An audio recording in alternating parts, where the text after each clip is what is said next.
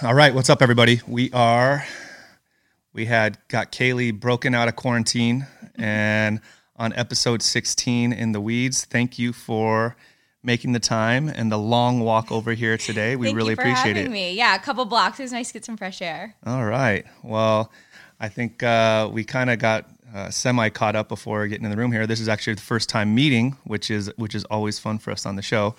Um, and we were digital friends before this. Um, I have a lot of questions. I've watched you and your business and, and everything you're doing socially, so definitely want to get that out of the t- on the table.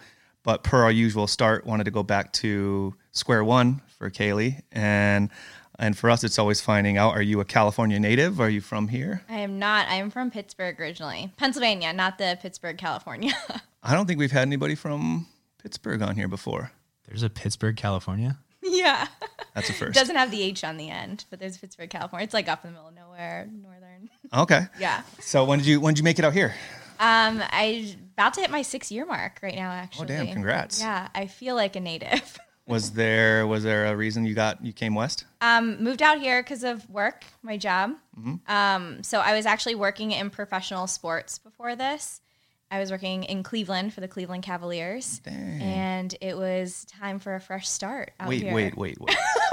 You're working for the Cavs and you wanted a fresh start. Okay, so I I did love That's a my dream job. job. Yeah, I loved where I I thought I made it when I got the job in professional sports. I was Mm-hmm. like, I'm done. I've made it. It was my goal to work in professional sports. Got it. Um, and it the the company culture just shifted while I was there. So like any other Mm. place, though I loved my job, the people who I was around shifted a lot and just became not the best atmosphere that I wanted to be in. Mm. And I had actually worked at this time I had worked in sports for like five about five years and was just kind of burnt out. I Mm. mean, it's, it's really long hours, it's crazy work, which it's crazy because I, I work more now than I did then. But Standard. when you're being burnt out doing something that Mm-hmm. you're not loving, it's a way different feeling. Like now I can work crazy hour days, seven days a week, and not feel burnt out because I'm so energized and excited by what I'm doing. But when you're working 80 hour weeks, not loving the people you're around and what you're doing, it's a lot Totally. different of a feeling. See, this is why I love having people on never met before because I didn't know that, and now I really want to run with some questions on it. what were you doing? What were you doing for the Cavs?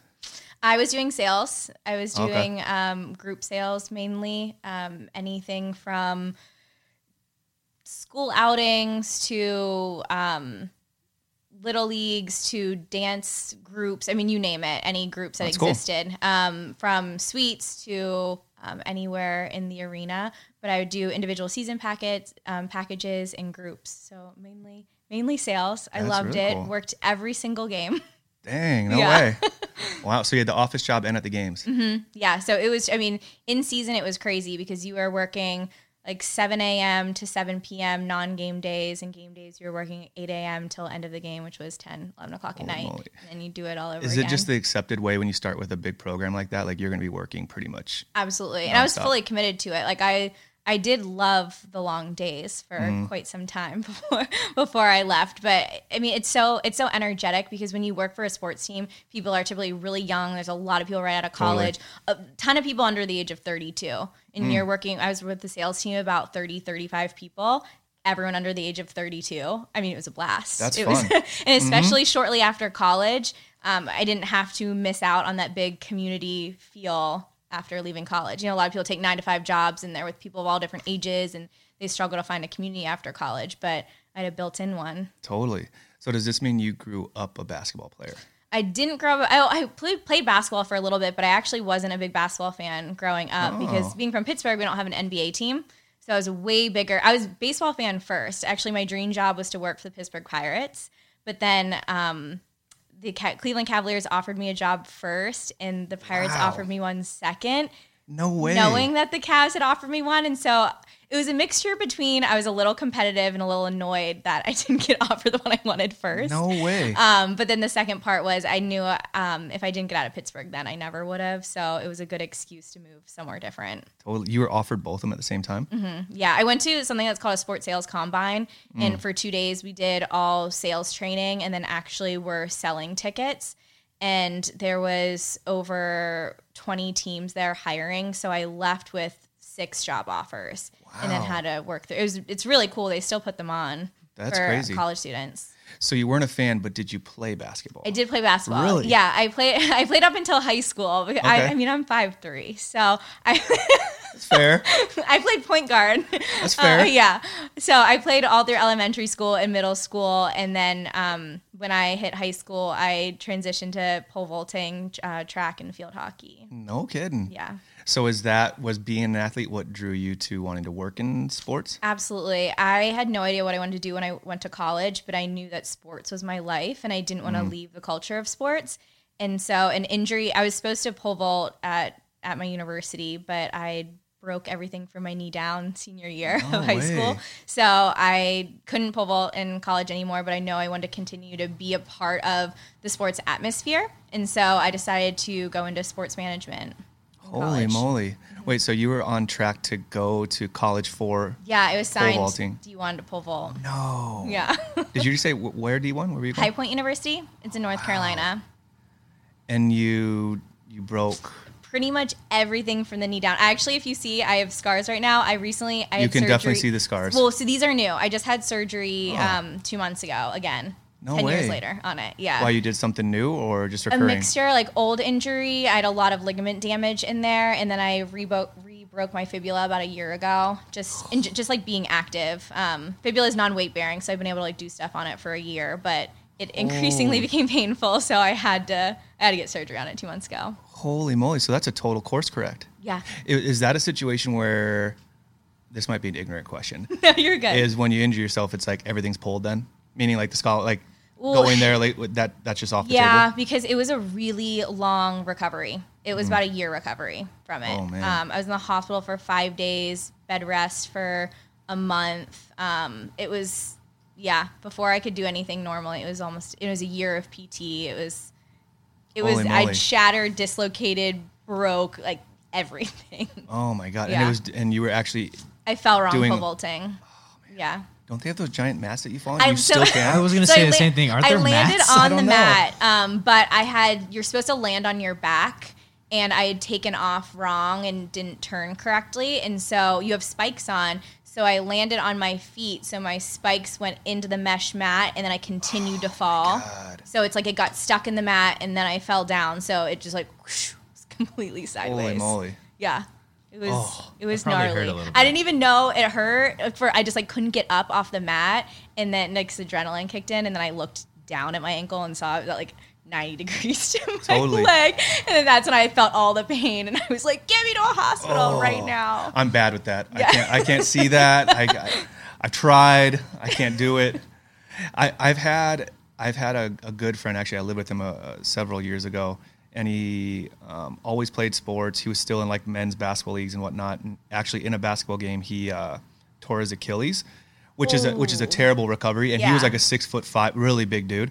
Um, but it's the same thing. He was he had to, he couldn't work, bed rest, and the recovery. And he actually told me because he was living in the house um, that he would like go in and out of like feelings of depression and like really struggled through it. And he was like, you know, he was in his 30s at that point. Yeah. But for someone that age, especially when you know, and, and I played basketball all through high school, and knowing that you have a Division One uh, uh, ride on the line and that happens, that had to be. I'm sure you went through like similar.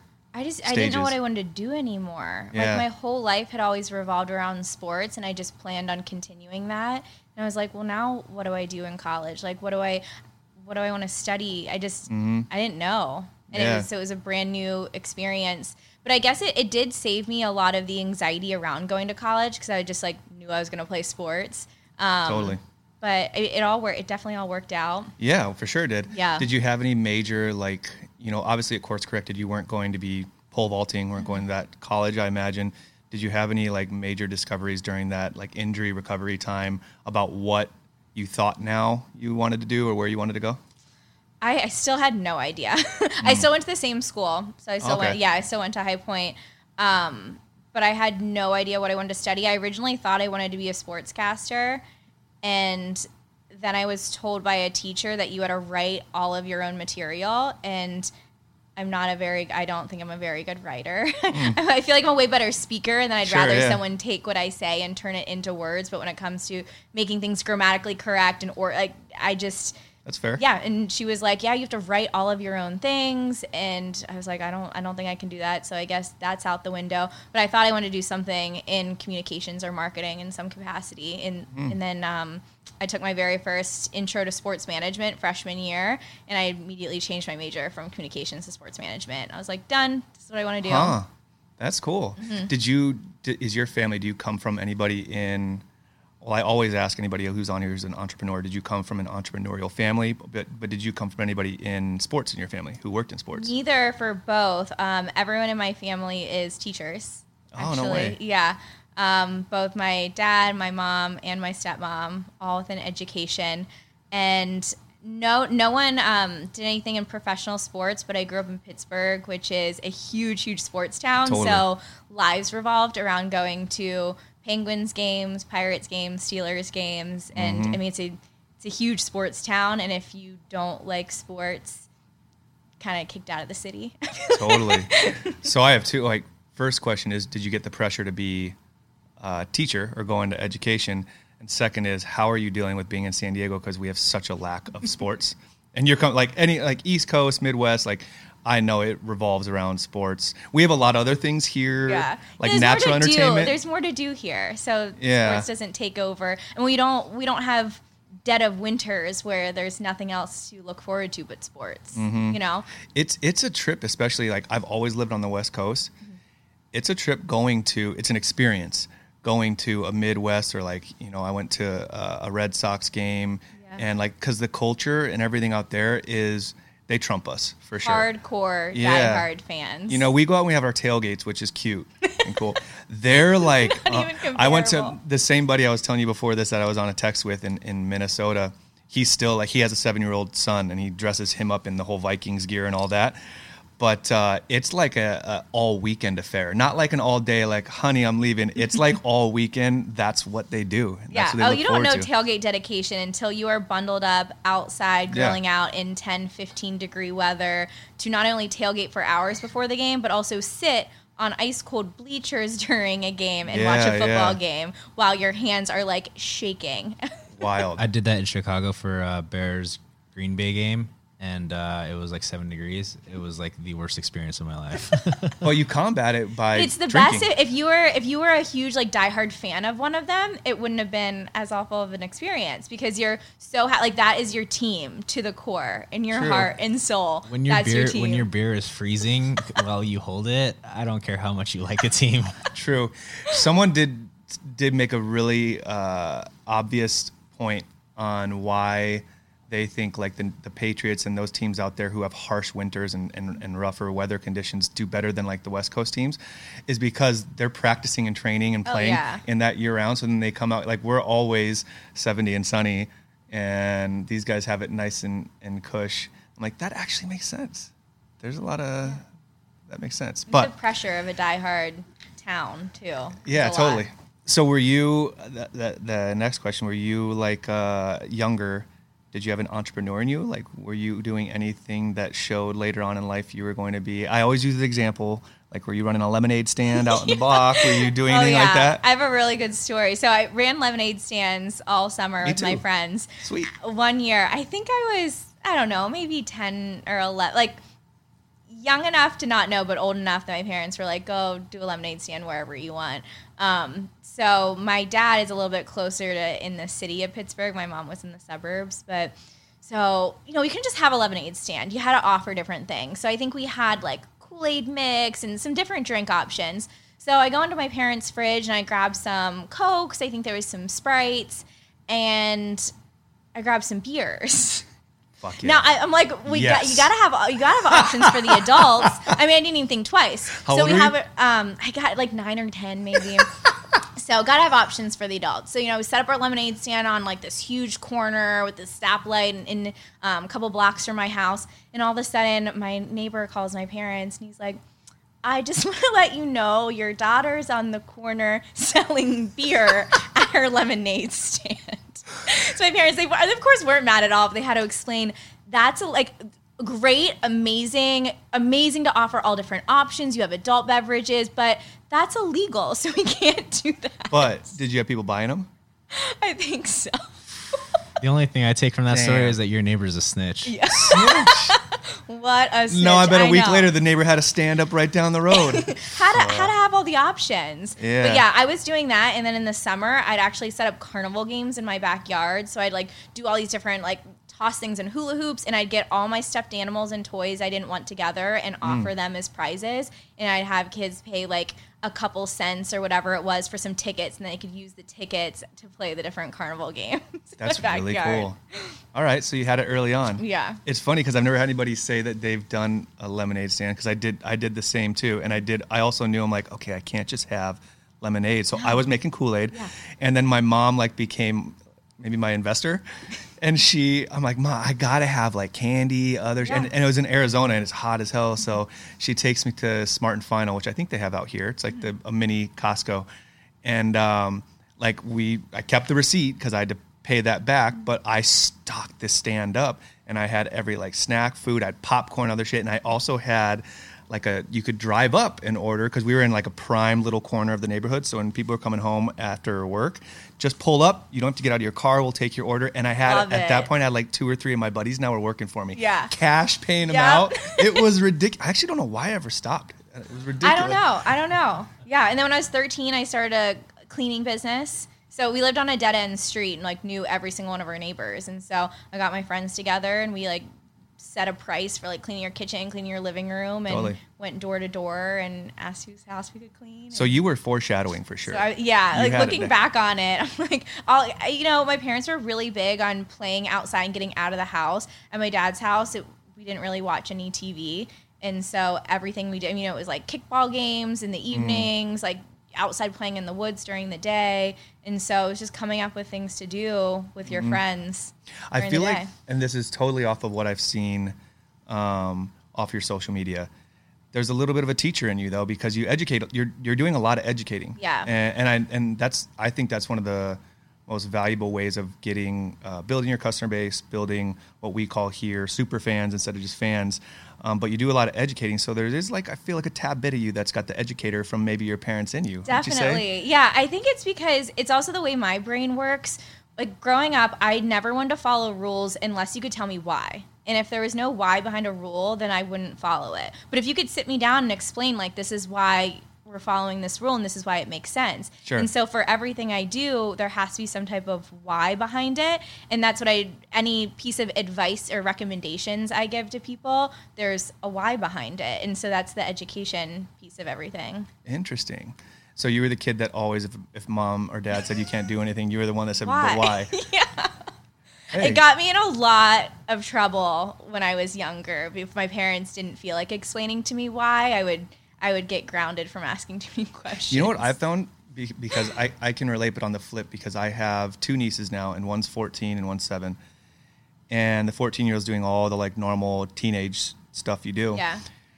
But they're also like they have like such a different identity and and and maybe even attitude now, like that generation. Maybe it's just me, but what I force anytime I, I get into any sort of disagreement with her or telling her something is I, I ask her a lot of questions and make her tell me the why. When she when she says something like if she's complaining or putting something out, I force her to like and it's not like, hey, I'm sitting you down interrogating you like Yeah. a detective, but I force her to answer the questions and by the end of it, if she can't find the if I if she finds a why, then I'm like, totally makes sense. Yeah. Keep doing what you're doing. If she doesn't, then it's almost like the, the reverse. She's like, oh fuck. this doesn't make any sense. Yeah. And you force them into the answer. But funny stuff. Funny stuff. So how did you so you are at the Cavs. Mm-hmm. What was your final day or final reason and then you jetted out here? Um, honestly, I I didn't hit my perform my 30 day performance plan, Mm. and that was kind of the split from there. I was already I already wanted to leave, and I didn't really want to be there, and that was kind of the excuse they used to let leave. Oh, totally. Yeah. Did you like Cleveland? I did. The it was city? a re- it was a really fun city to move to right after college because it's so similar to Pittsburgh, even though they're major rivals. So I shouldn't really say that. Mm-hmm. Fair. But I mean, it's a it's a small blue collar town. I lived right downtown. Um, it was a blast right after college for sure. That's cool. What then- year Yeah. was this? Was this when LeBron was there? It was in between. Ah. in between. I was Yeah, it was it was 2013. You were there while I was at the Heat. Yeah. No wonder you didn't get your 2013, 14. performance. You can't sell without the king. Oh yeah, Get the Kyrie. fuck like that was it. Yeah, yeah. It was Oh, rough. that's tough. Yeah. So had you had you been here to San Diego before? I had. I'd been here twice in college. I actually had made it my five year plan after college. I was going to be out here. and you hit it like nail on the head. Yeah, yeah. I had it like a year and a half after a year. A year, yeah, a year and a half after. Oh, wow. So what was the first thing you did, like job wise, or what did you transfer into here?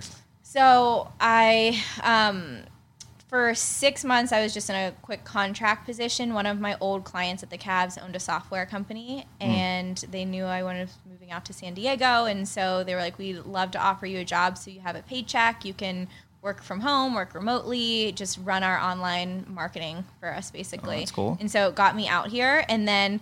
I actually worked in education for four years. So way. yeah, I did college recruiting and admissions. No way. Yeah. Did you like it? hmm I worked for for my alma mater, High Point University. So Okay. I managed all West Coast recruitment, so California, Colorado, Nevada, and Utah.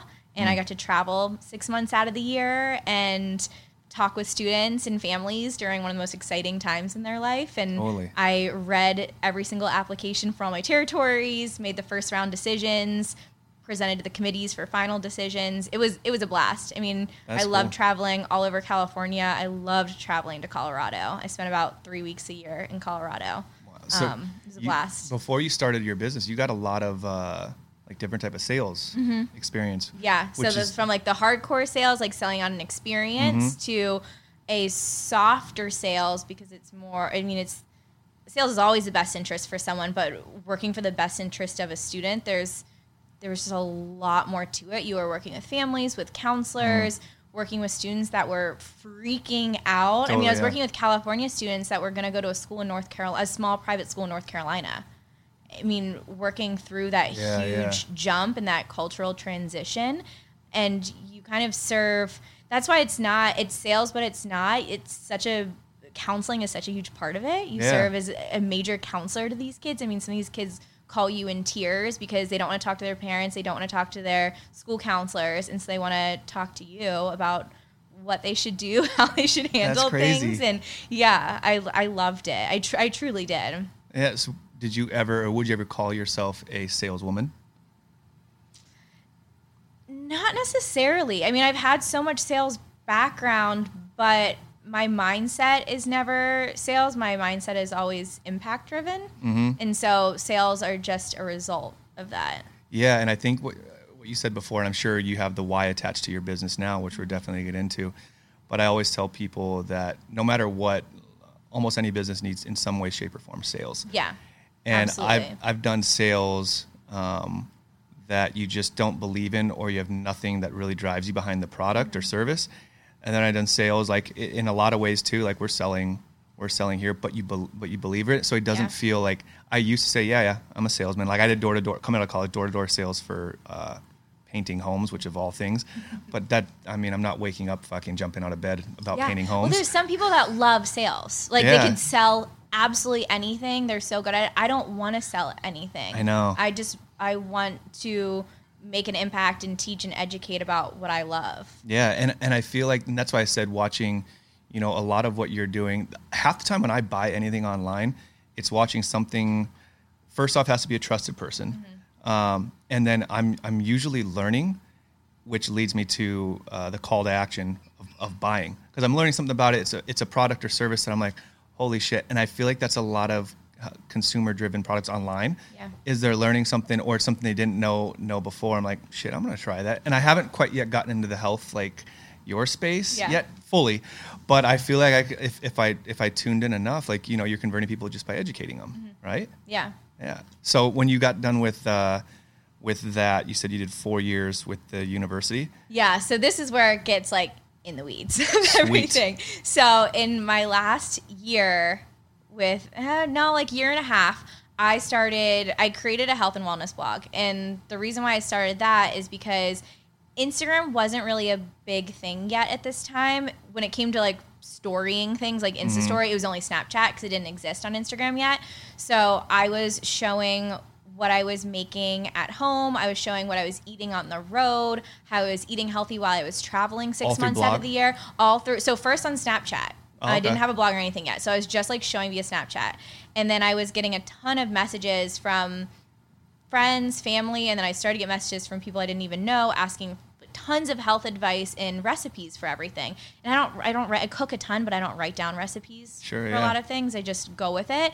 So I was like, oh, I guess I better start like writing down recipes. So I found myself like texting and messaging people just all these different pieces of health advice yeah, and, yeah. and things I was cooking. And it became like a part time job. And I was like, well, now I need somewhere to put these because I can't just like keep texting and messaging them to people. I'll just start a website, and it, it was just like I started just for recipes. I was like, I'll just get the recipes up there that way. I can just send people to my website and a link, and I don't have to. It was literally to save me time. Like that's Yeah, why I yeah. created it. So um, then Instagram became more of a thing, so I was showing more things on Instagram, but still this is when it was very blogs were very big and they Sure. were they were heavier and so you weren't really seeing microblogging and people sharing a ton of their life on Instagram. I was mainly posting on Instagram to be like, I just wrote this blog post, I just created this recipe for the picture, like go to my website. Um, so I started building out my website and I became so passionate about health and wellness. And I had been for years, but it kind of took a next step because so many people were asking for personal advice. I didn't feel comfortable without some type of backing or certification. Sure. And though I was doing so much research myself, I was like, I need something to go along with this. So I did an online program and got my got an additional degree in holistic nutrition. So I was like, okay, now I feel That's like I have a little more validity to what I do. So then I had people that wanted to work on work with me one on one. So I was right. I was still working my full time job, traveling. I was making all these recipes and blogging and showing how I was eating healthy, working out, what supplements I took. Just it was very like lifestyle wellness. Mm-hmm. And then I was also one on one nutrition coaching people as well. And then I started to go through a bunch of different health issues. I started, um, I actually lost like 30 pounds with doing nothing. Like nothing changed the way. way I ate or worked out. Lost 30 pounds. Everything I ate seemed to make me sick. Um, I actually broke out in like bright red cystic acne. And I was like, something is going on with my Yeah. body. And so I had gone to a bunch of different doctors and specialists, and everyone was just like, "Here, going to antibiotics." And Ian, um, ear, nose, and throat doctor ENT wanted to like remove two of my lymph nodes. My lymph nodes were swollen, and there was just all these different things going on with my body. And finally, a friend had suggested that I go see a naturopathic doctor and get like full panel um, blood work done. And so I did that, and I started to figure out some things internally that were going on. Um, I won't go too much into this, but I got diagnosed with celiac disease, which is an autoimmune condition um, that's reactive by um, eating gluten Oh wow. and um, also leaky gut, but that's healable, and a few other things like I was having issues with my liver, but all different things were were healable. Just out of So- nowhere, this all started happening. It was triggered by a lot of different things, but the stress of traveling so Mm. much, um, eating differently on the road, and um, I had actually gotten, I'd stopped taking birth control, and there's something that women can go through called post birth control syndrome, where basically their body reacts and rebounds after being suppressed because really quickly the w- way birth control works it, if it cuts off communication between your ovaries and your brain Mm. but it also depletes like a long list of vitamins so it depletes zinc selenium vitamin d While b vitamins while you're on it Oh, it wow. depletes stomach acid it depletes good gut bacteria and it suppresses testosterone so when you get off sometimes your body rebounds and just basically freaks the f out it can Oh. happen to a ton of women and so that that's kind of what happened to me as well and on top of that i was traveling and so there was just a ton of my body just freaked out yeah, yeah. um, so I I still had like the skin issue to solve though. I was starting to heal a lot of things internally, but my skin wasn't clearing up. And as a last resort, I found a place called San Diego Acne Clinic. It's in La Jolla, and Danielle, the owner, is now my business partner. And No so- way. yeah, so that's kind of how we like first met. Um, and then we can dive into it a little bit, but then that's kind Yeah, of where yeah. ClearStem was created because of that. Because we met, because all the health health issues I'd gone through, and Totally. I feel Yeah. like that that had to have been like the Cliff Notes, the hybrid version of it. Yeah. 'Cause that sounds Yeah. really. That so I was like, I could I could give you like an hour long story of it, but if I would segment it, yeah. wow. And I, I imagine from that, did you lose, or you had to like um, take time off from like your one-on-one? Uh, Yeah, so yeah, so I pulled back a little bit what I was doing, but I'm very much a workaholic, so Mm-hmm. I didn't pull back too too much. did you? Because it sounded like you were you were documenting a lot of stuff leading up to that, you know, and you were educating people. You're posting it to your site. Mm-hmm. Yeah. Did you at all like communicate what you were going through with that when you were going through it? You know, like the, Not I did a little bit on on Instagram, but not not as much. Um, I'm the kind of person I'm I'm very open. I'm willing to share absolutely anything in my life, but I'm not. I don't share it when I'm like drowning in it. Totally, yeah. I'll share it when I'm like ankle deep after I've kind of gotten through it. So I share about it a lot now, but at the time, I I was so confused. I was so overwhelmed. I was embarrassed too because I was like, I'm this person that is so passionate about health and Yeah. wellness that now has a degree in holistic nutrition, and it seems like I can't even control my own health. And yeah, well, it became a big part of your identity, and now all of a sudden your identity is like the reverse. Mm-hmm. yeah, I could see that. yeah. Well, just so you know, because we'll definitely we're going to peel this back. You have two guys who are like we're health, wellness, life hack. Like we are into that. So you're speaking our language right now. We're going to probably riddle you with questions.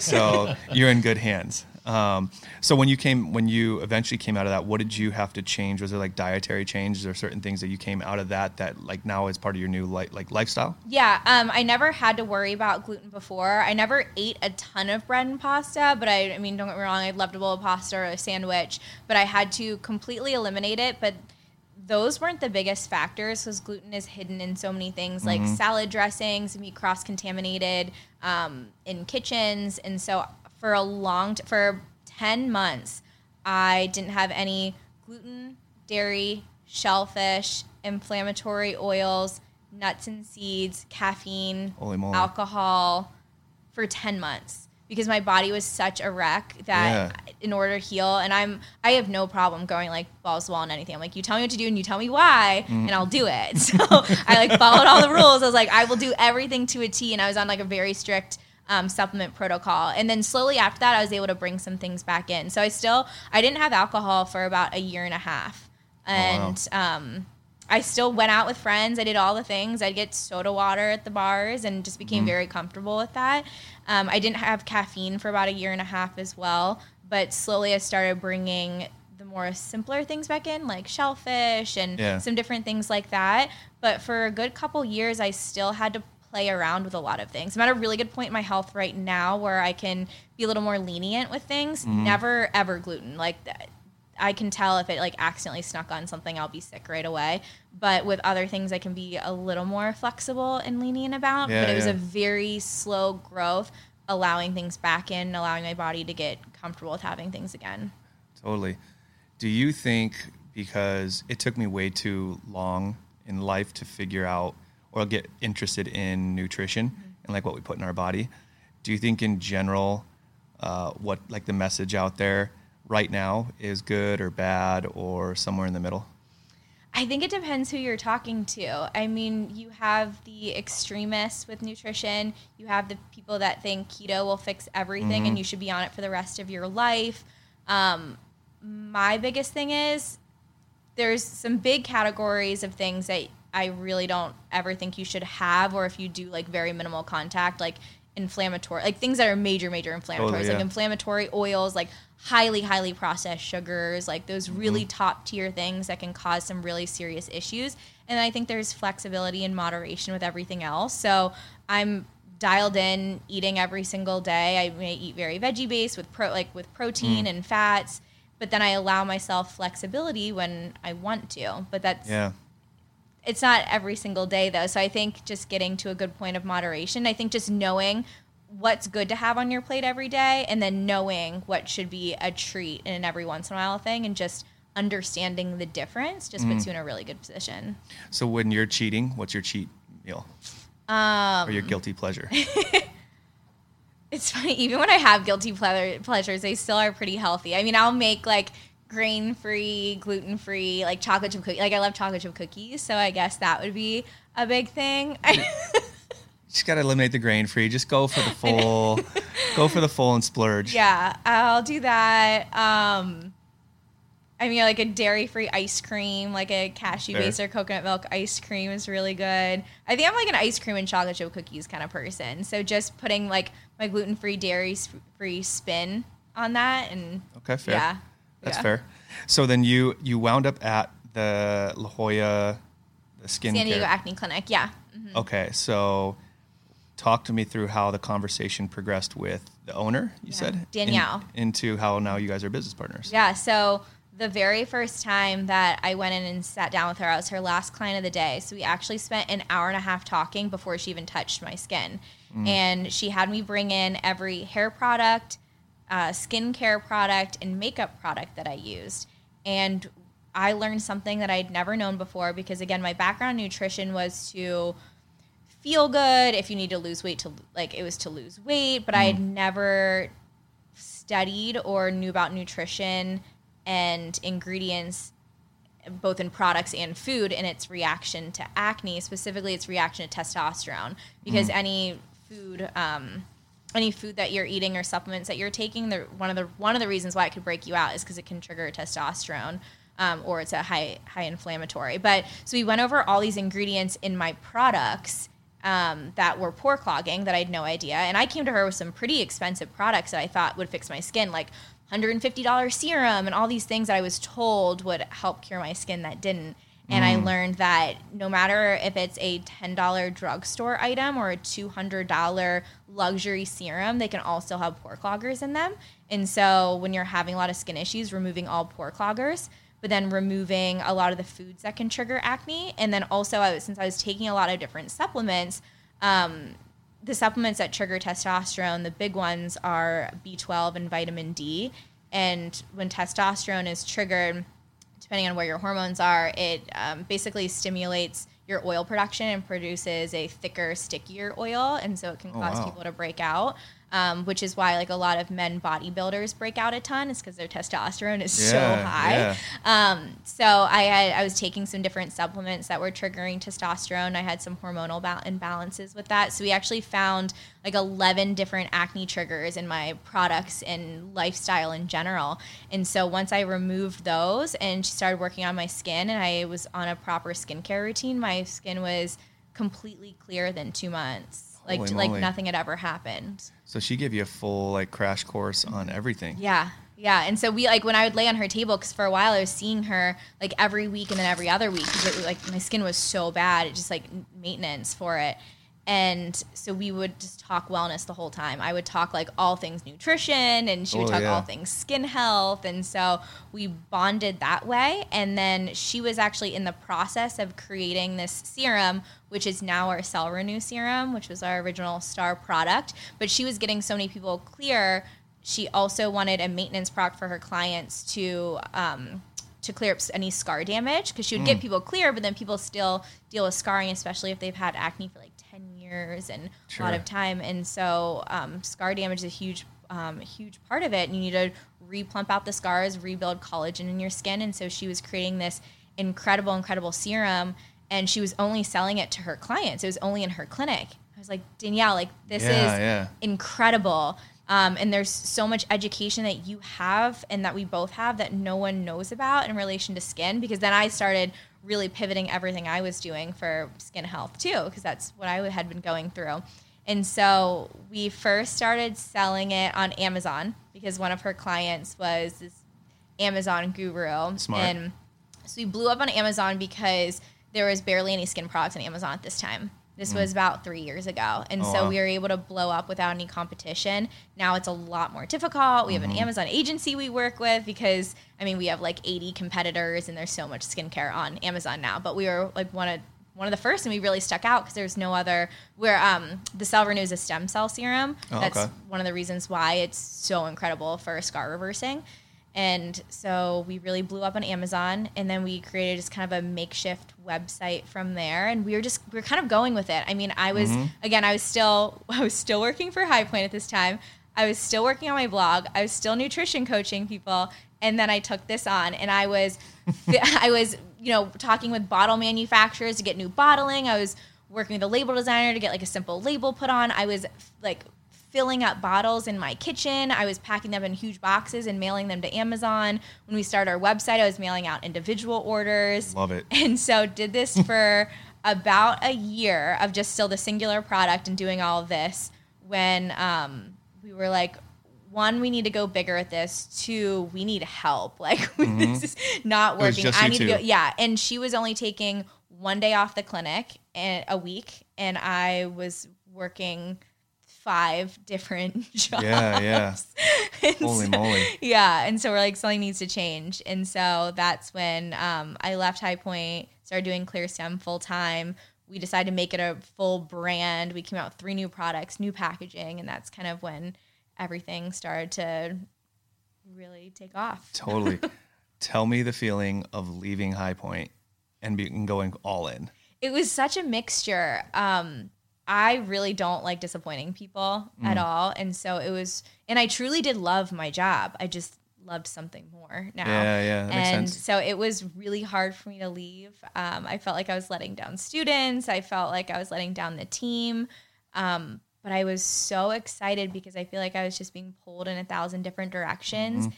And I was definitely spending way more time on ClearStem than I was the job that I was salaried at. Yeah, yeah. And so I knew it was the right thing to do. It wasn't fair for me not to give 100% to a job that was paying me um, well. So it was once I got done telling my boss that I was leaving, I was ecstatic. I mean, it was like my, I had like my last day at High Point on like, I, don't, I think it was like the middle of the week. It was like a Wednesday or something. And then the next day I was like, all right, ClearStem all day, every day. Yeah, it's funny because I, I I love hearing people's like transition, especially when they're leaving uh, a job to go to um, the, their startup or their business.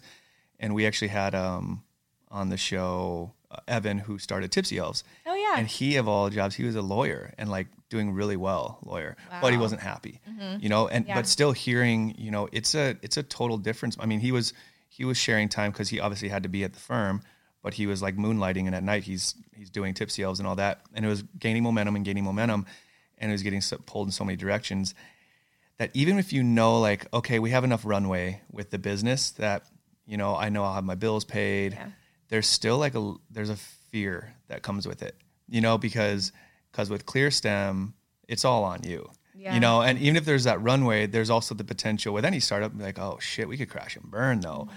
You know so there's got to be a little like a little bit of fear too you know going into Yeah, it I mean, it was really nerve wracking because for a while we were basically Amazon was paying for us to do everything else because we were making good money on Amazon. It was paying for our website, for um, everything from our manufacturer.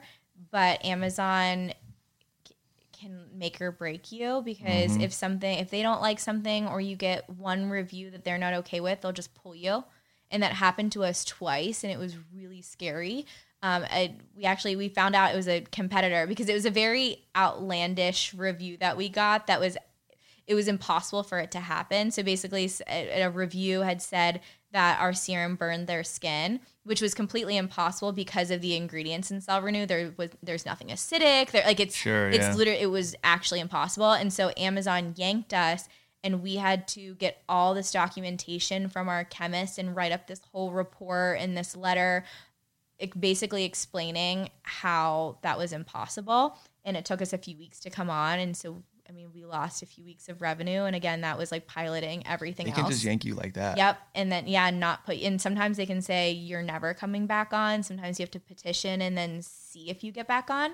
But um and the longer you've been on, the more validity you had. So like knock on wood, but we haven't had any issues in a very long time, like over good. a year with Amazon. But we had two kind of back to back ones for a while where we were like, okay, we really have to build up our website and be in control of talking to our consumers because with Amazon you have no control of your consumers. They won't tell you emails, they won't tell you anything because they don't want you taking away business. yeah Um, they don't even want you mentioning your to your consumers in any way that you have a website or you're sold anywhere else besides Amazon. Because I made a rookie mistake that I was replying to someone's comment um, because we have this awesome resource on our website. It's a um, pore clogging ingredients list where people can cross reference all their products with.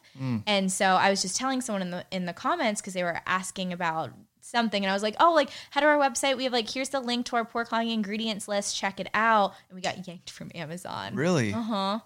that's bizarre i didn't know that they were like, nope. And so I we basically had to sincerely apologize that we'd never do it again, essentially, and That- got back on like a week later. That makes sense. I didn't know that because I buy um, a lot of supplements from Onnit, Mm-hmm. and Onnit does sell on Amazon, and I'll buy through their site a lot. But I bought on Amazon, and I don't know why this one time I did it, but I bought their Alpha Brain and it came like it's a 30 pill bottle and it came with like 26. I have no idea because I never pour out the full bottle. I don't know what I was doing. Maybe I was going on a trip, something. Yeah.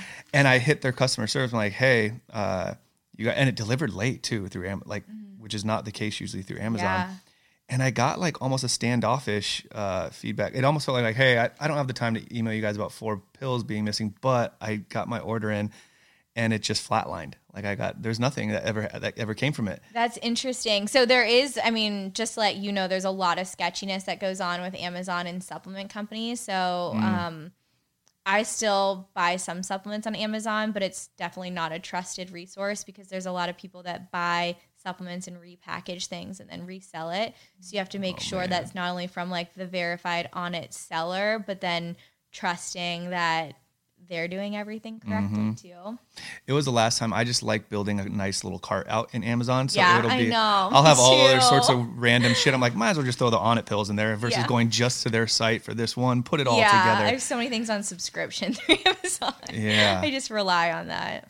So when you when you guys said, "Hey, we need help or Mm-hmm. building," what was uh, what were some of those next steps? Like, how are you scaling the growth? Yeah, the first one was we finally got a shipping warehouse. So Mm. I was no longer shipping things, and my apartment was no longer a warehouse. That's of exciting. Tons of boxes and shelves. And so that was very exciting that I wasn't fulfilling individual orders. So we got a manufacturer and a warehouse. So we signed on a manufacturer to um, fill us. So we'd ship all of our um, product in bulk from our chemist. We'd get it filled, sealed, labeled, bubble Rad. wrapped, all the things. Send a bulk to um, ton to Amazon, and then a ton to our shipping warehouse. And then now all website orders are filled through our warehouse. And so that was so exciting. yeah, that's a hard process, though, right? It's, Yeah. it's like an interviewing process for, for manufacturers and shipping and all that. yeah, 'cause that's your livelihood. We had to switch shipping companies because we had one that absolutely just drowned us cash wise. Like Really? just sucked.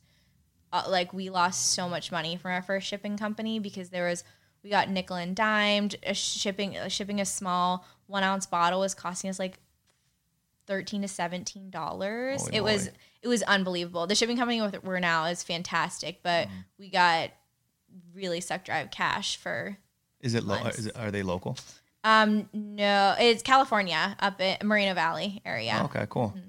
So you kind of now you have manufacturing, operations, sales, marketing. You kind of wore every every Mm-hmm. Yeah. hat. Huh? And the first person like we really took on and hired was customer service because Smart. I was handling all customer service for a while. And especially when we um, got our new warehouse and we were having so many issues with shipping for a couple months, my full time job every day was just customer service. And I was getting really, I mean, I was doing it, but I was getting really frustrated because I couldn't work on anything creatively or that I really wanted to for the business. And so we hired on someone for customer service, and that was another amazing decision. Do you Just- still have the first hire working for you?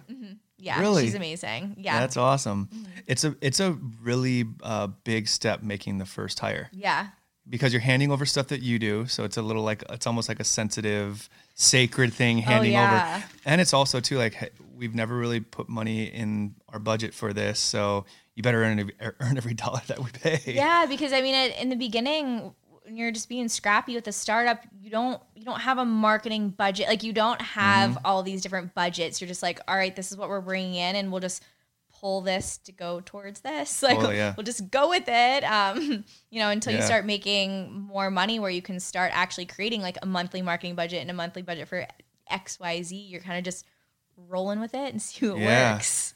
Yeah, bootstrapping. Yeah. That's good. So so speed up to now because I see you guys are busy now. Yeah.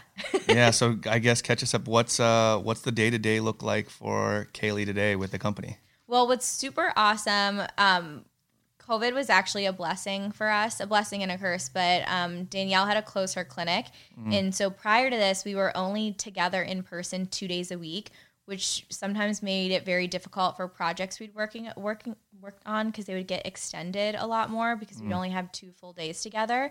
Um, but since she's had to close her clinic for the last you know month and a half, we've had every single day together, which has been incredible for our business. Um, but day to day, I handle a lot of the partnerships and marketing around things. So I'm really working on building those strategic partnerships with whether it's um, whether it's more PR related, whether it's working with influencers, whether it's connecting with other business owners, whether it's, um, I mean, you name it, but partnerships is huge for mm-hmm. me. And so I work on a lot of that and a lot of the marketing around things. So um, we have an awesome Facebook ads guy. So I work with him a lot around that. I work really closely with um, the girl that handles all of our social media and content planning. Nice. And so uh, my big passion is um, getting out education around our brand. I love the idea of creating a brand, not just a company. So some something that people really want to be a part of and can learn from. Mm-hmm. And so a lot of the strategy behind what I do is um, bringing our community community together, putting out education in a really strategic and fun way, and then just doing a lot of the delegation and navigating with our team. That's right. Do you go? I feel like I've seen somewhere. Do you go and speak or educate in like group settings, mm-hmm. or yeah, really? how often yeah, do you do that? Um, it just depends. I've spoke with a lot of different like health and wellness groups on a lot of different podcasts, and um, I just I love speaking about all things health, wellness, skin wellness, all the things. That's rad. Yeah. So what now that you've pretty much done everything with the company? What now is your? Because I always think it's a great thing for someone to go from literally cleaning the floors to owning the company. Yeah. Um, what is your favorite part of of running it right now? creating a community. Yeah. So we just we launched a course last week, which was a long time coming. So like you had just heard how many factors affected my skin health. I mean, it was nutrition, digestion, gut health, products I was using, mm-hmm. hormonal imbalance. And so we know at the end of the day, and we don't want to hide behind this, products don't just fix your skin. Like that's not the only thing that they do. Like products isn't the only solution. So if someone's mm acne and skin health isn't doing well because they're using toxic products or poor quality ingredients, then changing their products will be phenomenal. And we've got the products for that. But sometimes there's a different root cause going on that's causing their skin issues. And it can be skin issues from acne to just accelerated aging in the skin, too. And so we have all this education to put out there and we've been doing it in different ways through social media and blog posts but we wanted something that took people through an entire journey so they could figure out the root cause of their skin issues and then be able to tackle them. Like um, and so we worked with christina rice wellness. She's local. Um, she's a nutritional therapy practitioner and she's helped thousands of women heal from chronic diseases and chronic health issues. Mm. And so the, Danielle, Christina, and I built out this entire course. It's called Ditch Your Acne, and it helps people get to the root cause of their acne to actually clear their skin for lifelong. That's really cool. Yeah. So that just came out. So we've been working really, really hard on that. And so right now it's been really promoting that and getting it in the right hands of people. We want to create a certification program around one of them as well for health coaches and practitioners and estheticians so they can learn how to help their clients more. So That's it's cool. building out more of that and just um, getting it in the hands of the right people. That's really cool. Yeah. Did I also see you wrote a book? I did. Crazy. Girl, wow. she's on fire. Wow.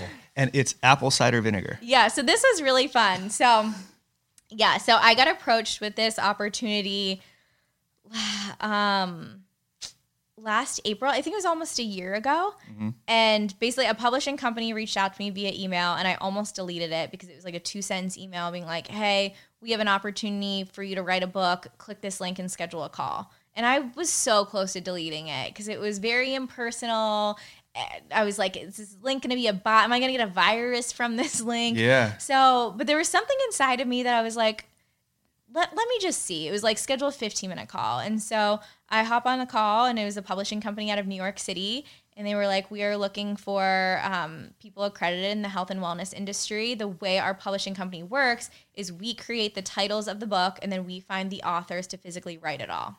Really? Yeah. It's a, like they basically they um they're a very tech-based publishing company and so they find a lot of white space in the market of what could sell really well, create titles around it, create an outline and then find appropriate that's, writers. That's smart. How'd they find you?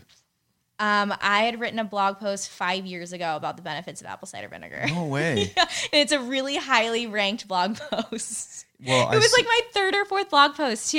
It, really? It's just really highly ranked on Google. So before I ask the next question, Do you still do you take or drink apple cider? Because I did that for a very long time. I actually need to get back on So it. did I, yeah, Super me too. beneficial. Yeah, super beneficial, but you never want to drink it straight because it can burn the line of your Well, esophagus. that's too bad. That's, what I did good. every single time.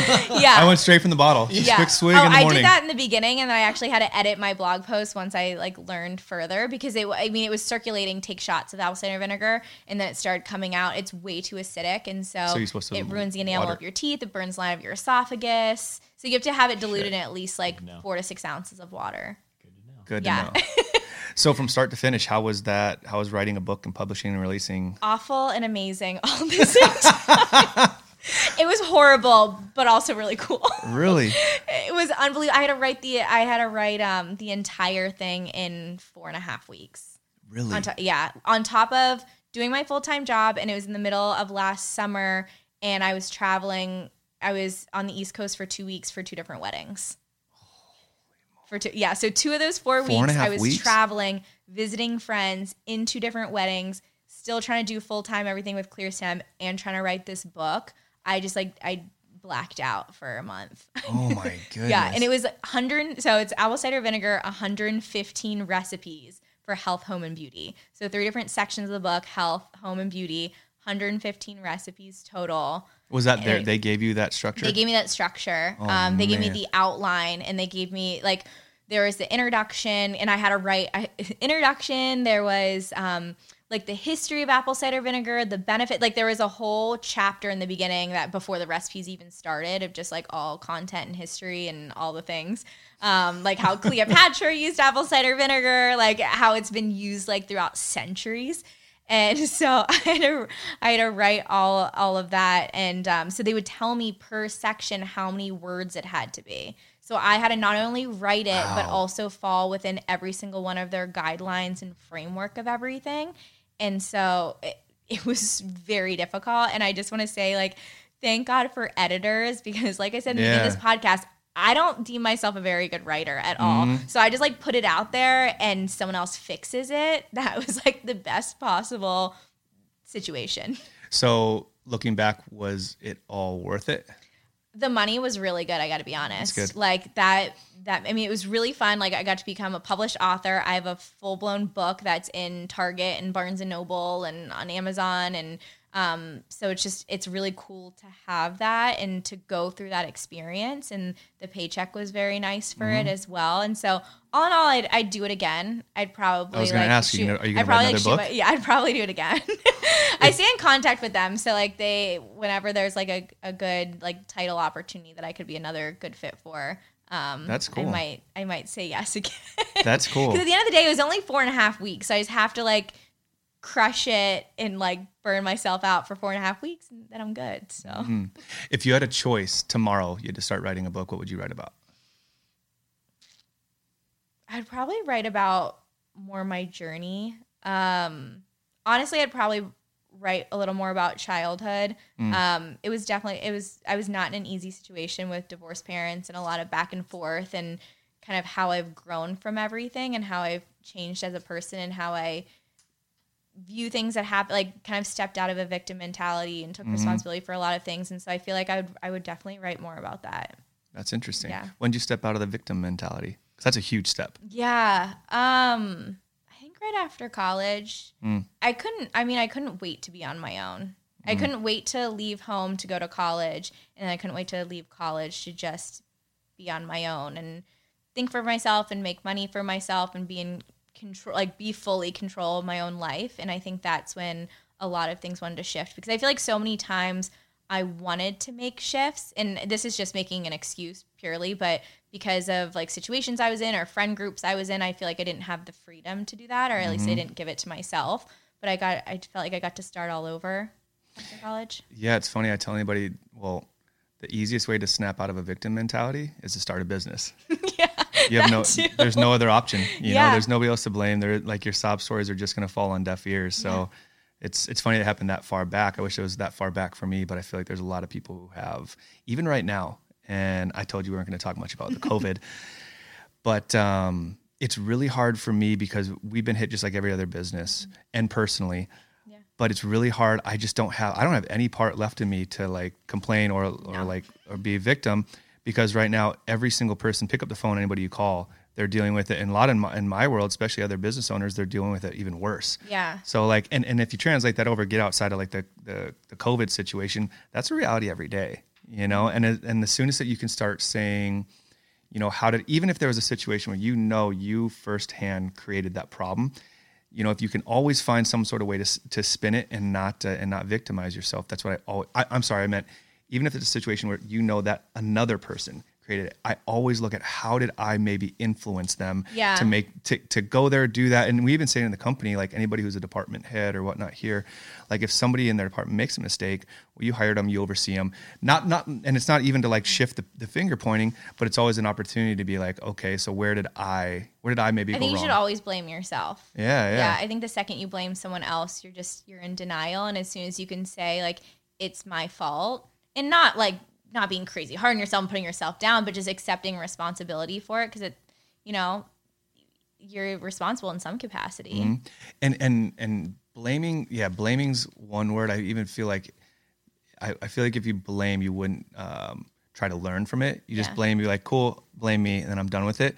If you can learn from it i feel like that's the that's the silver lining yeah. you know? Oh i like love when things go wrong in our business. I mean Yeah. i just it sucks when it happens don't get me wrong but i think it's the growing from when things go wrong are so much fun. Like you learn a new way to do something. You maybe get in contact with someone new because maybe you're reaching out to people be like have you gone mm-hmm. through this? How can i do it? And so i feel like going through something or some type of mistake opens so many more doors. Totally. I think I think as years go on owning and growing a business, I describe it as my superpower is problem solving. Yeah. And I like I take pride in it E- even if it's somebody else that has nothing to do with like what I'm working on or the part of the company I'm working on. I get like a weird thrill out of it. You have a problem or you feel like you hit a dead end. Let's let's get like an let's, adrenaline rush yeah. right? And and uh, I think that's been the weirdest transition for me, at least during like this weird time we're all in, because that superpower, like, it's been completely deflated. Like, there's not. Like, I, I said it's no means no right now. Yeah. Whereas before, like, cool, you said no. I'm gonna figure out a yes. I might take the back door, or the side door, but I'm gonna figure out how to get to the front door and get the yes. Um, right now, I, I feel like I spent maybe the first week or so of the whole quarantine shutdown, figuring out the way around. That's what just by by Yeah. nature. And it's like, no, Pete, no means no. This shit is shut down. Yeah. It's shut down. There is no like gray area, back door, wiggle room. yeah, but but it also made okay, like I, I got to figure out some different colors and, and and spread my wings a little bit more, which has been super fucking uncomfortable. Um, but again, I think the, the takeaway will be I could you could sit here and be like um, victim, victim, victim, and I'm gonna just walk out of that with not learning a single thing. I'm like, okay, let's figure this out. You're in a really uncomfortable spot. hasn't It's not the first time, and where are we going from here? Yeah. you know. Like I'm not I'm to say something, but I just want to make it clear like I'm not being insensitive to like what people are going through, but if you're just taking like purely a positive spin on everything that's going on, like how cool is it that we've had to just figure shit out? Mm-hmm. like, I mean, I feel like all of us are being crazily challenged in new ways. So again, taking away like there's a lot of stuff going down and a lot of people hurting, but if you can take like one thing out of this, like I feel like I've grown so much during this. We've gone so content heavy, so community Mm-hmm. Uh, things that we've been putting off for months and months and months, we are doing now and taking action on now, and it's Totally. just forced us to. And it's so it's been a really fun transition as we're taking a positive look on everything. I completely agree. And I've had like, I've managed to kind of go mute during this whole, even though I have like, I feel like my opinion on the situation changes each day too. So I don't want to be, I'm never that one, I want to fully like digest an opinion before I publicly put it out there. Um, and as soon as I feel like, okay, I've, I've digested this one, I'm like, wait, no, it, then it, then it changes. So I haven't really stuck it out there, but I'm, and why I'm asking about your book is I, I've been a writer like all along or like writer by nature. So I'm just like, dude, just write write through this, Yeah. and it's really interesting. And I, if there's anything I take away from that is I never could make time for really writing or doing that before. So like now it's my first thing in the morning and at night. I'm like, I'm not finding any excuse not to do it, which Yeah. is really cool. And there was always that part I couldn't access back, and and I don't think now seeing how everybody's reacting, I felt like my my normal world lifestyle is really go go go go go, and uh, I would starve a big part of like the the personal fuel in me. Um, that it's completely that light switch has been turned off. So I don't even have an option for that. So it's it's forced me now to focus on the stuff that I used to be like, I didn't, I don't have time for that. You can't do that. You can't do that right now. Yeah. But now looking at the whole world, everybody's doing that. You know, and, and, and I'm sure you, you probably, you know, you, you- attract the people you hang around and they're like minded and all that. So I'm sure a lot of your friends and like peers are, are as, as go, go lifestyle. Mm-hmm. All my friends have had to do that. Like all my business owner friends, they're on the couch, not, not every day, but they're, Yeah. they're parked and we're, Yeah. that's so uncomfortable for us. So we've had to like figure out a different gear to switch into, but definitely not stopping. You know, Yeah. we had to just figure the different gear out. And that for me has been like, I, I know a lot of people put out like they want to post the the rainbows and ice cream of it. I'm like, that's great, but I feel like I wouldn't be telling the full truth if I didn't say there was there's been some really difficult, challenging times Oh, yeah. because you know your buttons that you push on on a normal day, and I can't push them. I can't push them. Mm-hmm. You know, so hopefully we all walk away with this from like a little bit more. Uh, not so one dimensional. Yeah. Even me, you know, like there's a lot of times like I have a very set routine, what I do. Like I think it's gonna just co- totally disrupt that for the most part. And we're rewrite like our company. We're sitting like, okay, cool, things are shut off. But guess what? Now we have the opportunity. We were carrying around, around a lot of fat before because we're moving so fast, growing so fast that you just let certain things go. Right now, as we reopen, we can choose what we bring back on, and hopefully we carry no fat. Yeah, and it's a little ho- bit of a fresh fresh start going yeah. back into it. Yeah, and we we were talking yesterday is you know we try to build a culture around here and always get behind the brand and the people, but even that took the back burner. I'm like, dude, if there's any time right now, let's figure out those like we used to do once a month, once a month like our our company office workout. And then it just fizzled because we got busy and coordinating mm-hmm. schedules. And we'd have like little milestones like that. We'd do a retreat to Big Bear. And every time it just got, we got busier and busier. I'm like, okay, what are our new standards and non negotiables that we're doing that take priority moving forward? Because right now, there's nothing that can really supersede busy wise. We're, we're all not busy. You know what I'm saying? Yeah. yeah. So it's, it's been like, you know, I don't want to do the, everything silver lining, but I think there is going to be a really great silver lining from this. I think it's just once getting it behind us is what everybody's so so eager to do right now. No. You Yeah. know. but so I have a big question. Yeah. And and you have a very active lifestyle, just like everybody we have on this show. We've talked a lot about your business, your work, um, past career, all that. What is your personal social life? Not anything ClearStem, not anything company related. What is your normal? How do you how do you carve out, or what are some of your like um, routines, or what you have to do type of things? Yeah. Um, as far as my, I have to work out every day. That's definitely a part of my morning routine. And my morning routine has been really thrown off since I did have ankle surgery two months ago. I normally get up and immediately, I live in a condo complex, so I just go straight down to the gym. Um, but I was on bed rest for a few weeks. But as soon as I was able to work out again, I was just I'm on the floor in my living room with like resistance bands on and like non weight Totally. bearing. So I still have to get that movement in. Um, but I have an incredible group of friends in San Diego, and they're all in the entrepreneurship space, and which is great because we neither of us have to work around a nine to five schedule to see each other. So sometimes it's like 5:30 a.m. hike. Sometimes it's lunch in the middle of the day. Um, it's actually typically never things in the evening. It's normally like super Yeah. early morning or just something in the middle of the day. But I have an insanely amazing supportive friend group that I've built out here built out here in San Diego, and they are my lifeline for everything. That's cool. Yeah. Is there certain things because we've had people on here who, like one guy, he absolutely has to surf X amount of times a week. Another guy, he has to go box X amount of times a week. Are there certain things like that outside of just fitness? Like you have to, those are like your you time or just that fill your cup? I mean, like I said, I have to work out. I have to get yoga in at some point. Um, I've done yoga since I was 12 years old, and it's always been like a really centering thing for me. I never do it as a workout. It's more of a mind release. I've, I have a really hard time slowing down, and so it physically forces me to Yeah. slow down. Um, so I'd say that's something I really connect with, and cooking is something I really connect with too. If I get so quote busy that I order out too much and aren't cooking, I feel very disconnected. Mm-hmm. Um, so I love. I love all of my things. I'm super into eating organ meats right now, so I've been like cooking all Oregon, like the state. like no, like Oh, like like, liver, organ. like Organs. liver and Like liver heart and and, like What yeah. got you into that? Yeah, uh, so liver is the healthiest, most nutrient dense meat you can possibly Come on. eat. It's like Really? Logan yeah, about it, it's yeah. Really? and, Liver? And because I struggle with some liver issues, like my liver just doesn't function at 100%. And your liver is what filters out excess hormones and toxins. And so, one of the best ways to support your liver is to eat liver.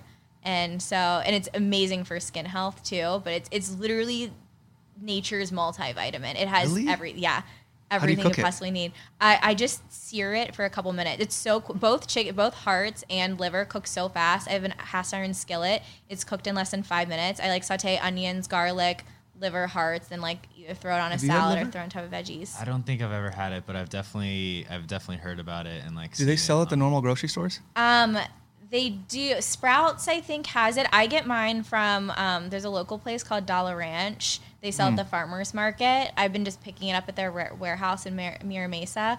But um, Jimbo's has it. Sprouts has some liver. I don't think they have. They don't have chicken hearts. They, they I have always, liver. I always grew up as a kid like that was, that was always like the old like yeah, my grandparents. grandma. wanted to yeah. have- what was the side that it? Liver and shit?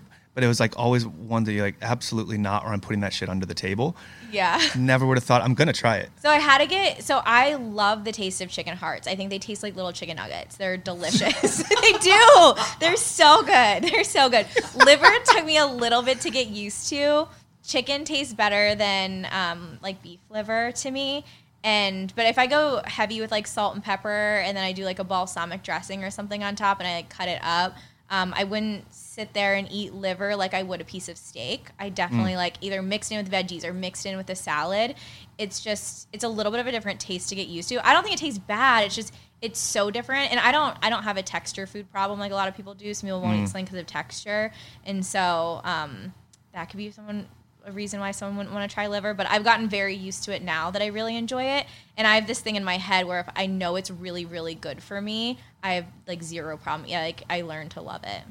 So you're not vegan? That was gonna No, be a I'm definitely not vegan. Yeah, I'm like yeah. very pro animal protein. So yeah, just like grass fed and organic though. So first thing, we're gonna convert you. I don't know if you eat poke, but we're opening a poke shop right. You- I'm your- obsessed it's next with door to you, like legit next door on 10th and uh, J across from Basic. Oh my god. So oh con- no, I've seen the signs for it. Yeah, we're Yeah. we're ready to op- once once policy. Oh, I we were supposed to open with opening day of the Padres. Yeah. And we were going to be part of the block party, all that. So it was a real real bummer.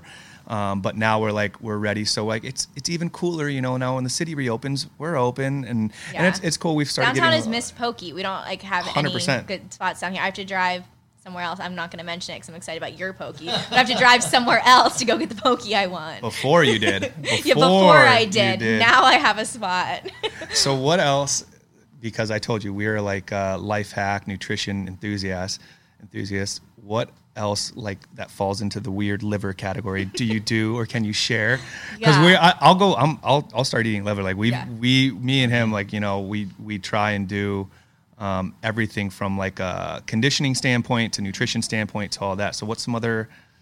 Okay. Secrets. Yeah, I have a really dialed in like supplement protocol that I interchangeably use. So there's one that I've taken every single morning for almost two years now, and it's these um, cold pressed saltwater capsules. It's in these glass vials that you have to like snap off the glass ends to it and drink it, and it's gotten it's um it's taken from super super deep in the ocean, and it's so it's really high and iodine and basically thousands of vitamins and nutrients are packed in. And so it's better than taking a multivitamin because a multivitamin is very synthetic and also the way that the vitamins are in a multivitamin don't always support each other because there's so many vitamins that you Yeah, get from yeah. food that have to be coupled with like other vitamins or protein and amino acids to make it bioavailable for your body to absorb properly.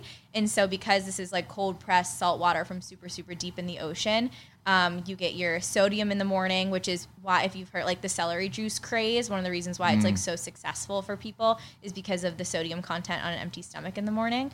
And so you get that, and then you get like thousands of vitamins and nutrients just in this glass vial of salt water. So I take that every single morning. And it, and it has like I'm in. elect- natural in. electrolytes in it. There's one for more energizing that has more electrolyte support. And again, nothing synthetics added. It's just like taken from different parts. And then there's more of like a stress um, support one that's a little bit better to take at night. All right, so we're gonna start a thread with her. I'm totally in on We're gonna start a thread with her and give updates on liver Yeah. and saltwater. So I have one to throw at you because I feel like somewhere I saw you posting about it. Is you do cold showers? Yeah. Okay, well we're gonna bring you into the big leagues. Fuck yeah. So me and him, uh, I went to a seminar two Novembers ago in Santa Monica, and it was actually the owner on it he was putting on, and so a lot of the guest speakers I knew and was like looking forward to seeing, and one of the speakers lived in Santa Monica and he was giving a, a presentation, Aaron Alexander, and through the presentation I see a slide up of anytime he runs a podcast too and he runs the stuff out of his he has like a beach house so a little backyard and he had people in um, what looked like a I thought was a man-made like cold tank, cold plunge. And I've done cryotherapy. I've done cold. Yeah. Every form of cold I got into like years and years ago. Okay, wait. I feel like this is something I haven't heard of. I'm like getting excited. Um, Yeah, you should get in your seat. Yeah, get on the edge of your seat. Like, what do you have to share? no, so I, I, I pulled him aside after. I'm like, hey, Aaron, um, you know, I live in San Diego, so we have the same problem. We don't have big backyards, all that. I'm like, I've done cryo, I've done cold showers, this and that. I'm like, what was that? Like, what were you sitting? Where'd you get that? He's like, bro, Home Depot. Here's the link, and it's a commercial freezer. So it's a commercial, like long. So I got the. I decided to really splurge. I got like the six foot long where you can like fully sit out, yeah. but it's a commercial freezer now on my balcony. It's the same thing, like a little balcony on in, in East Village, but I, you fill it up, you cool it down to, and it stays at 40 degrees. I, I have to, I think yours is different. I have to every like couple weeks replug it back in and shoot it back down to mm-hmm. 40. yeah. But that's our daily. We get in it for three to sometimes if we're feeling frisky, 10 minutes. He's got one at his house too. That is so awesome. Yeah, I love that. So we'll we'll we'll get the salt caps, Yeah. saltwater caps, and the liver, and now you're gonna ha- you're gonna take a plunge in the cold tank. I love it. Have you I'm ever so done that? down. No, I've never done. Incredible. No, It's Game- incredible. Life changing. I'm excited because I've done Absolutely cryotherapy a bunch. Cryotherapy is great. Yeah. I put them in similar categories, but this like, and it's funny. I, I'm going there from here. My buddy uh, just bought a sauna for his house, and um, and he bought it on Costco. That's my next thing. I Yeah, want- and every, I want everything's at-home sauna. everything's slashed right now, so he got it super cheap Yeah. like two weeks ago. And that's another thing. I go to saunas. I sit in the sauna like four or five times a week. So I'm like, dude, I got to come test ride this thing because now I want to have a sauna at the house, and it's actually really compact. So I'm gonna get one and put it side by side, so I have the cold plunge. Oh my God. And the sauna. I love it. Yeah. back and forth. But getting in the cold plunge every day will change your life. I it's agree. incredible. It's better than a boost of coffee. Like Yeah. when I do cryotherapy, because like cold shower, it's good, but it doesn't get me as much as cryotherapy does. And I'm sure it would like sitting in the plunge. Mm-hmm. It honestly stimulates more, me more than coffee does. I'm like so dialed in, so focused, so energized. Well, that's what I was trying. wh- Where I got to that point was, I called it. I I have to earn my coffee in the morning because it used to be, you know, you get up and you just press press Yeah. brew, and then I started learning how you know putting the first thing in your system as coffee is really just not. It's not good for you. Yeah. Um, so I now earn my coffee, and that's part of it is getting up and getting in, in the cold tank. Like you, I'm not even thinking about coffee for at least a couple hours. Yeah. But earning it, and it also I know you talked a lot about anti-inflammatories. Mm-hmm. That's the biggest difference maker because uh, I do all sorts of weird and crazy workouts, and since I've done this regularly, um, I haven't noticed like the aches and pain, and it's definitely helped sleeping too. Yeah, Um, it helps sleeping a ton. I struggle with sleep a lot, but when I'm in a regular like cold routine with Yeah. cryotherapy, I sleep, sleep so well. Sleep's big. Sleep's big. So I got big into that last year, but so that's our challenge, I guess, for you. Then we'll take the I salt caps it. and the liver. You take you take that. Okay, sounds good. I, I am curious before we, we go, what are some like I don't know, like your top three or five uh, things that people can change in their like daily routines, or like what are some of the gnarly shit out there that people put in their bodies or on their bodies that you would recommend they change now? I think eating is so much simpler than people think. I think when people try to gravitate towards fad diet, it just gets so confusing and then they end up just rebounding to what they're doing. So, I mean, if you're just eating a veggie based, grass fed organic protein and have like some type of fats in there, you're good. And I think sometimes people just make that so much more complicated that it needs to be.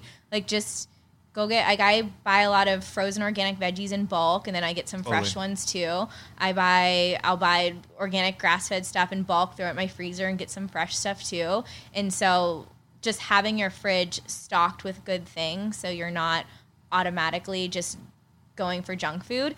Um, I think one of the best things people can do is just not buy junk food and not have it in their house. Like Yep. I, I do love snacking, but I will just eat way too much of it, and so I just don't buy. I just don't keep snacks in my house. Smart. Like there's just an easy way not to eat it. It's just I'm the like same. I'm don't buy it. so much right now. It's terrible. just don't so buy it. Don't keep it in your house. Have it there, bro. I bought Fruit Loops for the first time like a week ago. I was like, it's been like a year since I've eaten those. You're It's better The quarantine made you do it. so much the better than that. quarantine made you do it. so much better than that. I know. So is So there? the- yeah, I think that's like a really big, really big thing you can do. I feel. What was the last thing that you asked? You said a couple things that people can change. Just, like, anything Oh, you can put on change. their body. That was the Yeah, other we'll thing. put on your body because yeah. you talked a lot about uh, inflammatory oils as well. Yeah. And I don't know if you know who Ben Greenfield is. Yes. Okay, so Ben Yeah. Greenfield, I got his book. Uh, God, what the hell is it called? It's I like don't the- remember what his book's called, but I like his. Po- I listen to his podcast. a Yeah, lot. but so he's got that massive book that I told you about. It's like Yep. 800 pages long, but he was talking in there about inflammatory oils, canola Yeah. oil, like that. oh yeah, so. I And only use avocado, coconut, and then and that's the only those are the only ones I cook in, and then I use olive oil raw. I don't ever cook in olive oil because it has a lower smoke point. And uh, avocado, I, avocado, coconut, and ghee butter are the only things I cook in because their smoke point's like 450, 500 degrees. So for anyone that doesn't know, when basically a smoke point is if you're cooking something and it starts smoking, that's its smoke point. So it's at what degree temperature. But as soon as that happens, your um, it becomes rancid, so it becomes inflammatory. So an olive oil has a way lower smoke point, and so it can become inflammatory. So you know. Canola oil, vegetable oil, soybean oil, wheat germ oil, the, all those are inflammatory. And then so just stick with coconut oil, avocado, ghee, and then only avocado or sorry, only olive oil raw. It's like for on like on top of things. Um, but as far as putting on your body as well, um, and this is something that's super important to not only women but men, is there's so many hormone disruptors in skincare products and body lotions and stuff that we have on our body, and our our skin is an absorb and is an absorption system. So the same way that like we eat things and it gets absorbed, you put things on your skin, it gets absorbed. And so there are. Um, there are products that have a lot of parabens and hormone disruptors in it that can mess with your hormones and it can actually mess it can like lower men's testosterone levels too and cause like long-term health issues so women we deal with like a lot more balance with our hormones we have a lot yeah. more going on so it's a very high concern for women but it's also a major um, concern for men because you can experience like hair loss and Totally. libido loss and mu- uh, muscle tone loss and um, increase in fat and all different things by using products that are um, disrupting your hormones. Do you have as much of your customer base men? We have about 30% men. Really? Yeah, so we're like, at some point, we're going to start um, targeting some things a little more towards men. We've just been really focused on like building the community we have, but we do have a lot of men because a lot of men struggle with skin issues just as much as women. Um, and so we do put some education out there for men, but yeah, we do have a pretty, pretty decent men consumer basis. Yeah. Is there is there anything any like one particular thing guys do in general that's just terrible or like your pet peeve for skincare? when you guys put like gel and lotion in your hair and then like bring it into your face. that like drives me nuts. You're like doing your hair and then like just do it everywhere. Wait, wait, what? Who does that? What Some people do that because they'll like do it in their be like they'll just do it like everywhere. Yeah, Kind of guys you treating? I, I have no idea. but sometimes like you'll use the same hair gel that you use like everywhere else, and so I feel like I've bought some facial type stuff, but I not not often. I I, I think I need to. I, mean, I use a lotion every day, but I don't put hair gel on my face. well they'll like bring it down into like everything else. You know what I mean? Like they'll do it and then just like bring it every like, like, in a, just like in a beard. Yeah, but it just like freaks me out. Like there's just so much Yeah. crap in hair stuff that I feel like beard stuff should be a little more skincare related, and so it just like grosses me out when like the hair product is on your face in any way. Yeah, it's pretty gross. I, Yeah. I think a lot of guys, or maybe it's me, you know, they have a hard time, or they don't. They look at it as maybe feminine doing. yeah, Because I've had you know friends that get into like giving the facials and all that, and I've never done one. Mm-hmm.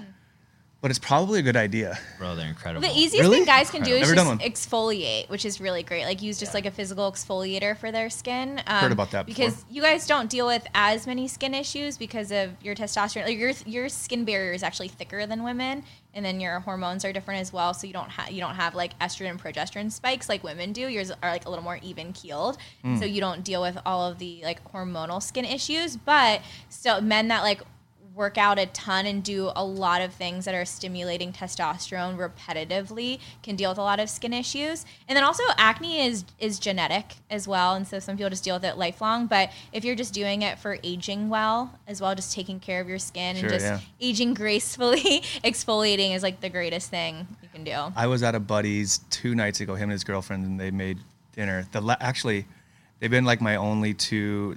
He's one of my best friends, and only two that I've gone to like dinner outings since quarantine. Yeah. And the first time I was there, she she is like an Amazon Prime fucking everyday person, but she's all, she's into a lot of that stuff too. Uh, and they convinced me to put uh, a mask on. Yeah. And so we're drinking we're drinking White Claws in a mask, and I forget what we were watching. And then and then he asked he's they asked me to come over Sunday for the big Jordan uh, documentary. Yeah. And I'm like, oh hell yeah. And I go over and she's got I put it I put it on my story. She's got like an LED mask that looks like a rave like a rave mask. Yeah. It was it was actually sitting over in the corner and uh and I didn't know it was a beauty thing. I'm like, Greg, was that your guys' Coachella outfit or some shit? And now you like are reliving it in here. Yeah. And uh, he's like, no, that's Alex. And we, because I looked over, she didn't give me a heads up. We're sitting there and we're watching Jordan thing. Next thing I know, she's in the corner and she's got it full on and it it changes colors. And I Yeah. look over and I about lost. I'm like, what are you doing? but apparently, it has some sort of crazy good benefit. Yeah, it's like I mean, have you seen like the Joovv light, like red light therapy? Yeah, infrared. so it's infrared my, light. Yeah, sis- my sister replied to my story. She's like, "Oh, red light therapy. That's the new thing." I'm like, Yeah, like- "Oh, for fuck's help sake." reduces inflammation. Some of those little things though don't really do much. You have to have like a medical grade LED light for it to like really create change in your skin because it reduces inflammation, it stimulates collagen production, all the things. But you have to have like a certain wavelength in it for it to for it to actually do something. Okay. Yeah, but it, there, it, there's a ton of science behind it if you're using the right kind of uh, red light, and then blue light is antibacterial. Red and blue. Okay. Mm-hmm. Yeah. Starting with liver and salt pills. Small I'll, steps. I'll graduate. Yeah. So one of the final things we always ask is if there's somebody listening or watching who is at the beginning stages, like the day one, the packaging in their house, those like just getting off the ground, business days, what is your advice to them? no matter what, just keep the momentum going with Mm-hmm. everything you're doing because you know, you're gonna hit a thousand roadblocks and a million things are gonna go wrong. And as long as you can keep the mindset to just pivot every time, like don't stop, don't lose that momentum. It's you just pivot from it. I mean, Mm-hmm. same in basketball. You don't just like stop and drop the ball and then like walk to the, Mm-hmm. Totally, yeah. walk walk and sit on the bench. You pivot to get around something, or you turn around, or you pass the ball, and so just knowing how to pivot and just not losing momentum. Totally. Great answer. Right off the cuff, too. Where can people find you? Um, you can find me on Instagram, kaylee.christina, and then you can follow ClearStem at ClearStem Skincare. I was going to say dot .com, but I'm like on Instagram. On the website is clearstemskincare.com. Instagram, ClearStem Skincare. Sweet. Well, thank you for breaking quarantine. Thank you. We'll put for our having mask me. back on and call it a day. Um, but appreciate it. Thank you. Sweet. Stay right there. Don't move. 'Kay. Uh, we're gonna. You have questions? Oh, I gotta grab them. Um, can I use the restroom real quick? Yeah. Uh, right through that door.